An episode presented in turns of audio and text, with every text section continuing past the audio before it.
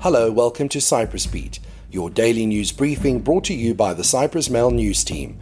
I'm Paul Lambas with the latest news from the island.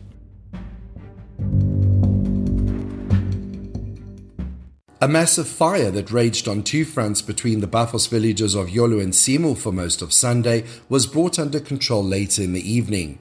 Early in the day, residents living in Frinia village were evacuated as a precautionary measure as fires continued to rage in difficult-to-reach areas.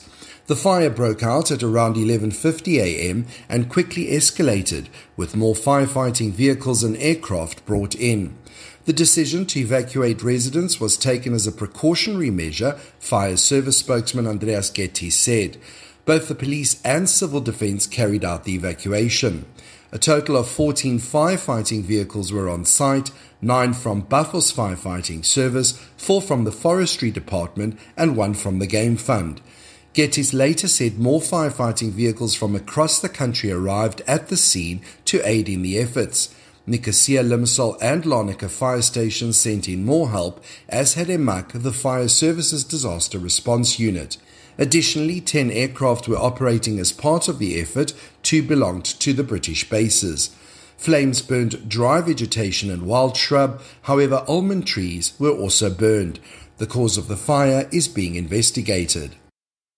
Starting this week, more than eighty types of retail businesses, including doctors, lawyers and street food vendors, must also accept plastic money in line with a decree issued by the Finance Ministry in June in a wider effort to fight tax evasion. These include, but are not limited to, law firms, accounting offices, hospitals, dentists and businesses specializing in general and specialist medical professions, dining, entertainment and leisure facilities, as well as hairdressing salons. In addition, businesses providing motor vehicle repair services, plumbers and air conditioning installations, as well as all retail businesses must comply. Camping facilities, caterers and mobile canteens were also included. Upon enforcement of the decree, businesses and entities must clearly inform customers that they accept payment by card. That does not mean these businesses cannot transact with cash, but that they will be required to also offer the alternative of card payments.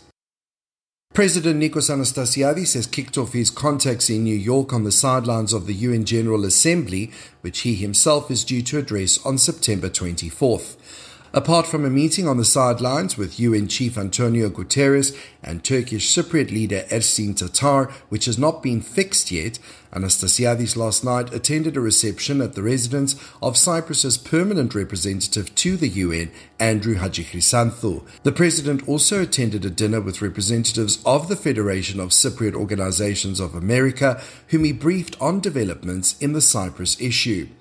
Today, Anastasiades will visit Ground Zero, where in a special ceremony he will lay a wreath at the monument to the victims of the two thousand one nine eleven terrorist attacks. He will then have a meeting with UNESCO Director General Audrey Azoulay, after which he will hold a news conference on the program of his contacts in the United States.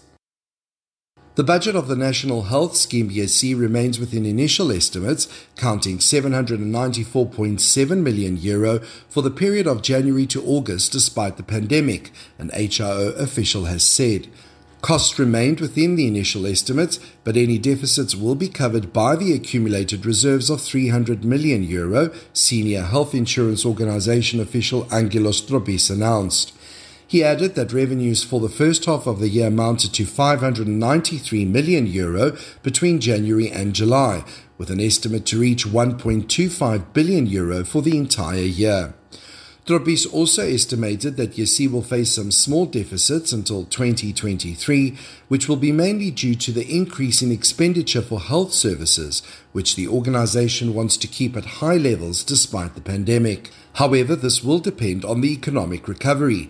He explained that the increase in costs was the same as the one initially estimated, despite the effects of the coronavirus pandemic on the economy. That's all for today. For the latest news, commentary and analysis, please visit w w w dot cyprus dash mail dot com.